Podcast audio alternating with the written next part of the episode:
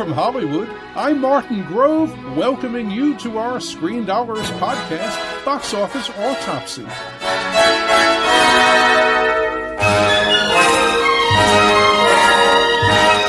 Right now, we'll look at the movie marketplace and analyze how things are going and where they're going sharing some opinions from my perspective after decades of talking about Hollywood on CNN Entertainment Tonight and as a Hollywood Reporter columnist.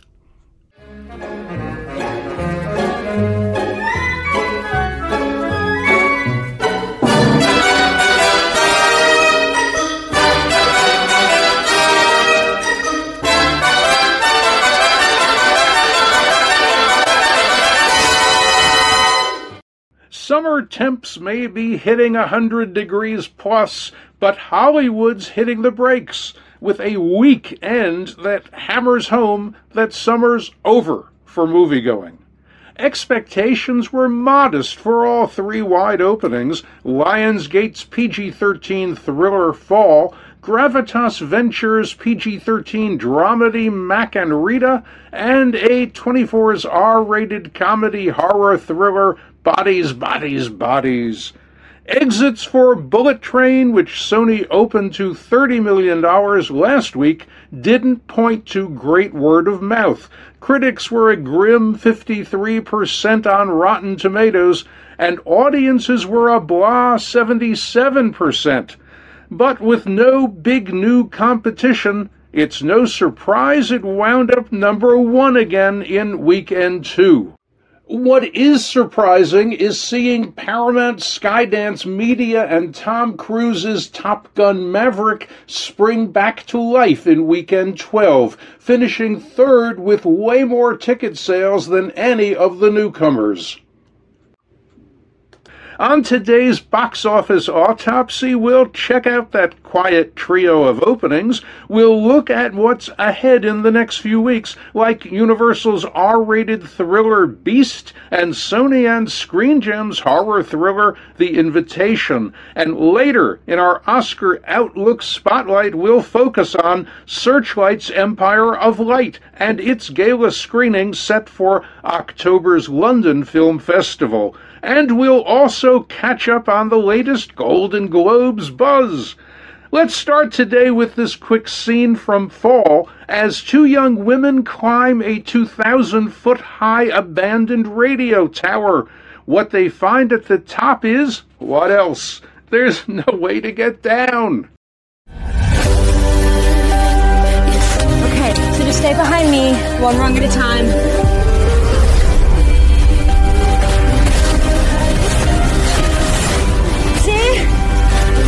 It's. You're doing great. Becky, you gotta come up here.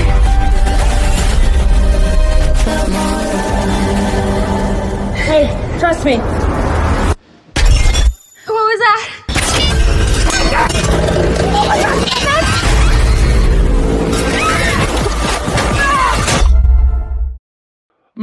Pundits weren't expecting much from Fall, and that's what they got. After originally projecting 3 to 5 million, they cut it to 1 to 2 million. Exhibitors were 2 to 4 million. It wound up with 2.5 million at 1,548 theaters, placing 10th Critics are only 71% for Fall on Rotten Tomatoes, while audiences are just 78%, which won't help word of mouth. Meanwhile, back at the top of the chart, the bullet train to nowhere with Brad Pitt on board stayed in first place with 13.4 million at 4,357 theaters, down 55% in weekend two, with a domestic cume of 54.5 million, proving that it definitely helps not to have any new event films in the marketplace. Train's also done $60 million internationally, bringing its worldwide cume to 114.5 million. There was, however, a 12 week old event film, Top Gun Maverick, that took advantage of this extra quiet weekend to expand its run for a fan appreciation event from 2,760 theaters to 3,181, including many premium format screens that would otherwise be tough or even impossible to get for a film that opened May 27th. Maverick added 7.15 million, placing third and missing second place by just $20,000. Warner Brothers DC's DC League of Super Pets took second with 7.17 million in weekend 3. Maverick's domestic cume is now $673.8 million on its way to overtaking Black Panther at $700.4 million.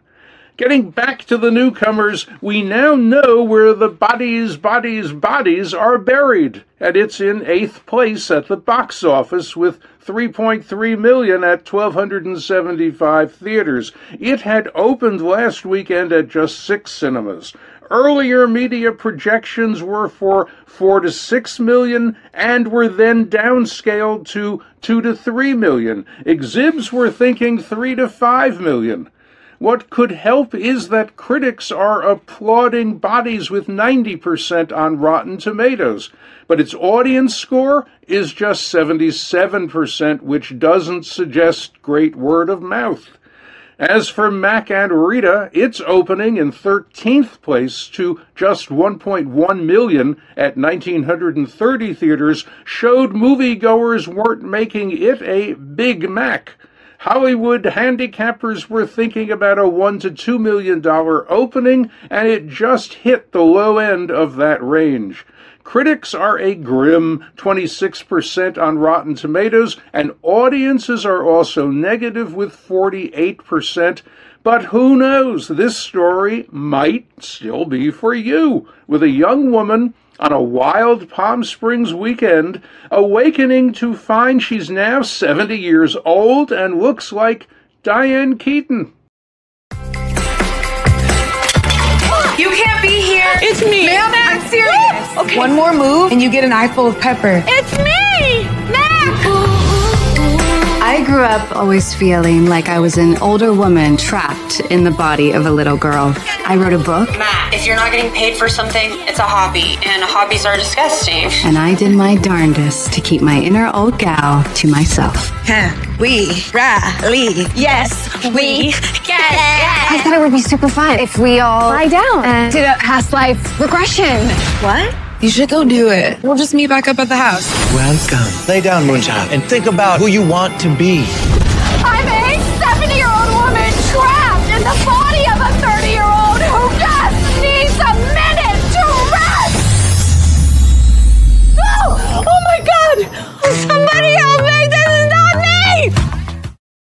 Looking ahead, there's more of the same low profile horror and action product on the Hollywood horizon. Next weekend, we'll bring out thriller fans as Universal's R rated Beast, starring Idris Elba, opens at about 3,500 theaters. The early media buzz is for an opening of 12 to 15 million dollars, which, if it holds, will be a step up from this weekend. This scene with a lion attacking a man trapped under a safari jeep will help you decide if Beast's for you.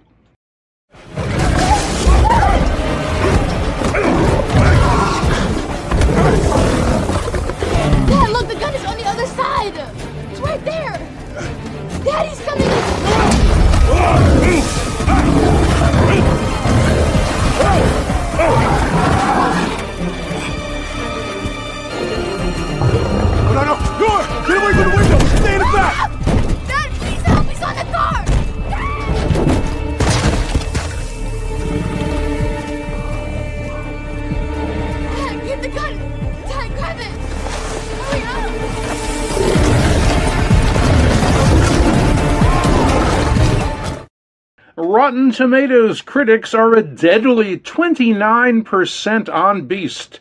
The best tracking demos are men under and over 25, who are both one point over norm. Women over and under 25 are scoring a bit lower, but they're also both one point over norm. So the Hollywood jungle drums really aren't beating loudly for Beast. Also arriving next weekend is Crunchyroll's PG 13 Japanese anime adventure Dragon Ball Superhero. Critics are applauding it on Rotten Tomatoes with an amazing early score of 100%, which should help get moviegoers' attention. Although this manga based franchise goes back to 1986, this superhero episode is an original story, not a remake or sequel. Men under and over 25 are tracking in double digits for first choice, with younger men 8 points over norm and older men 6 points over norm. Women of all ages just don't care. Hollywood handicappers are projecting 10 to 15 million dollars at about 3,000 theaters, which could put Superhero in a close race for first place with Beast. The Horror Parade will be marching into cinemas again August 26th when Sony and Screen Gems The Invitation opens at 2,500 plus theaters. The early media buzz is for a 10 to 12 million dollar launch. Here's a quick scene that will tell you if you want to see it or skip it.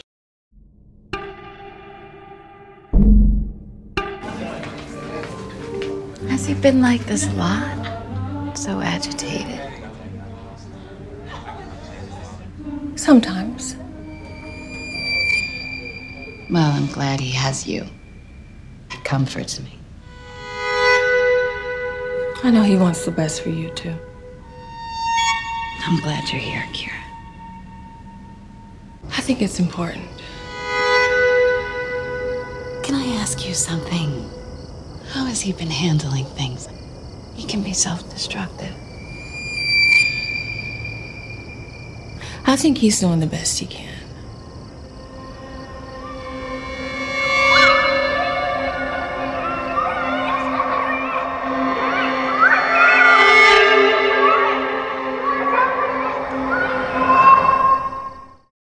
Looking at first choice tracking scores, only under 25 women are RSVPing for the invitation. It's early, but they're already scoring in double digits and are seven points over norm.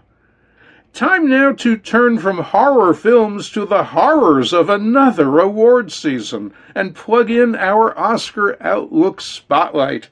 As festivals keep revealing their schedules, Best Picture Oscar contenders keep emerging, the latest being Searchlight's Empire of Light.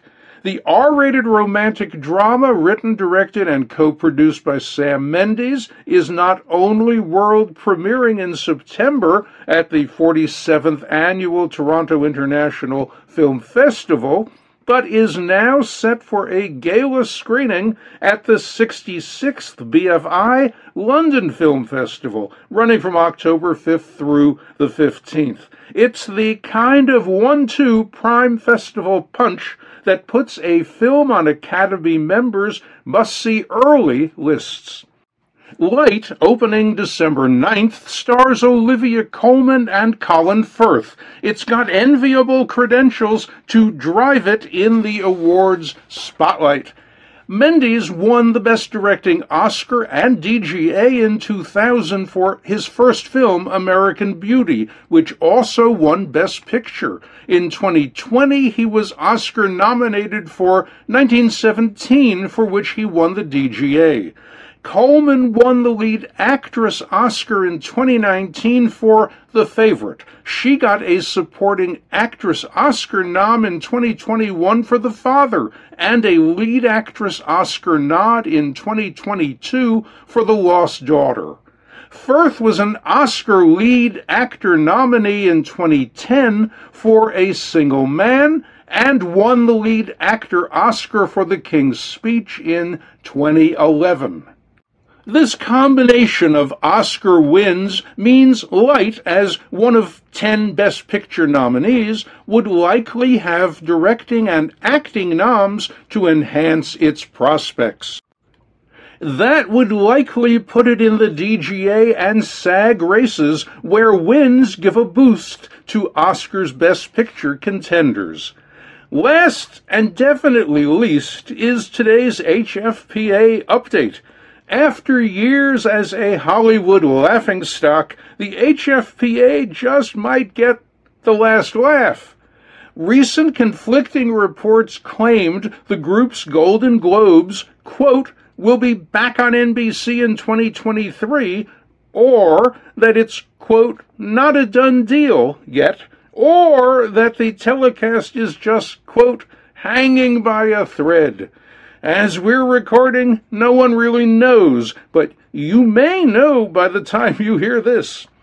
Despite earlier media coverage that the HFPA is undiversified and may have been involved in past financial improprieties, the key issue seems to be whether the Hollywood publicists who initiated 2021's HFPA boycott are now prepared to work with the globes. Buzz has been that some of them will hold their noses and do so because it suits their needs as Oscar campaigners. Having the Globes back on NBC next January would again be great timing to boost their clients' visibility to Academy voters. No other awards show emerged as a successor to these sidelined Globes. The Critics' Choice Awards looked like it might, but a 2021 COVID surge delayed the event, aired on the CW network and TBS from January 9th to March 13th, and there was no snapping back from that. Those publicists ready to embrace the HFPA again are realists willing to do whatever it takes to win Oscar Gold. Whether their A list clients feel the same way remains to be seen. And that is it for today's podcast. Next week on Box Office Autopsy, we'll check out the openings of Sony's The Invitation and United Artists releasing at MGM's 3,000 Years of Longing. And as always, we'll have our Oscar Outlook Spotlight shedding light on the award season. Please join us again then, and thanks very much for listening.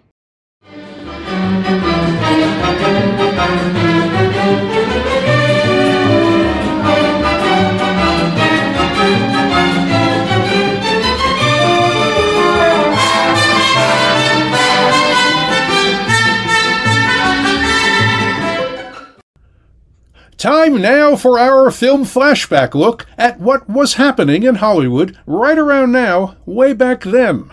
Let's set today's time travel dial for August 15th, 1979. Francis Ford Coppola's Apocalypse Now, which opened August 15th, 1979, almost didn't star Marlon Brando.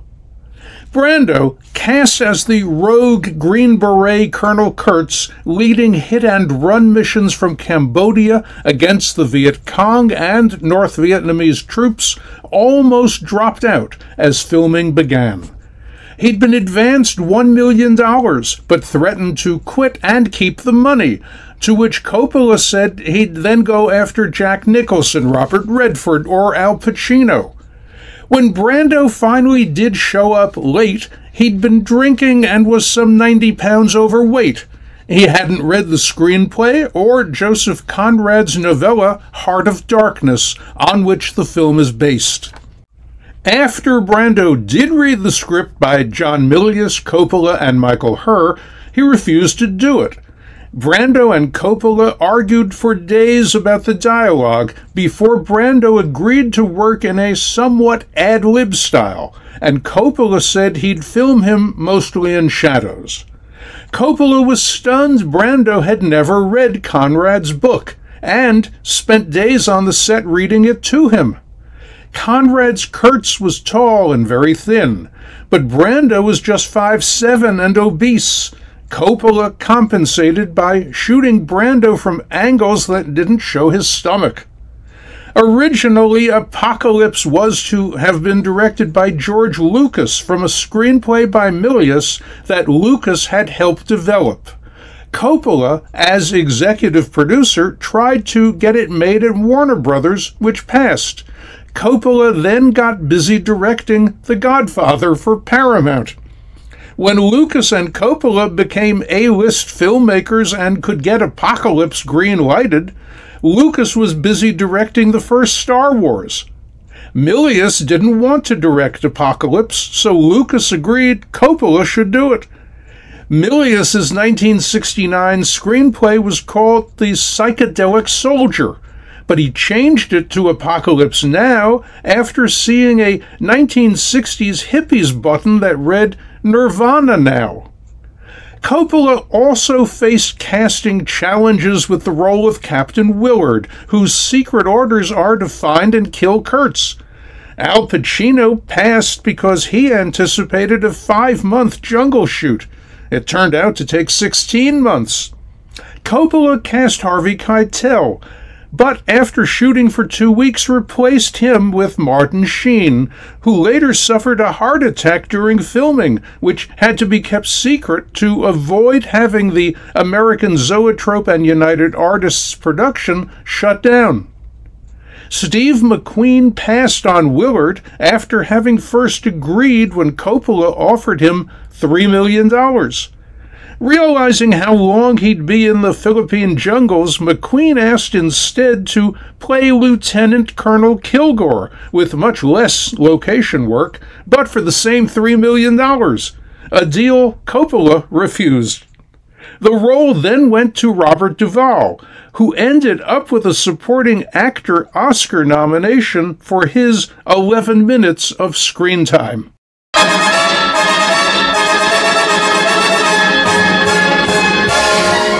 That's it for today's podcast. Thanks for listening.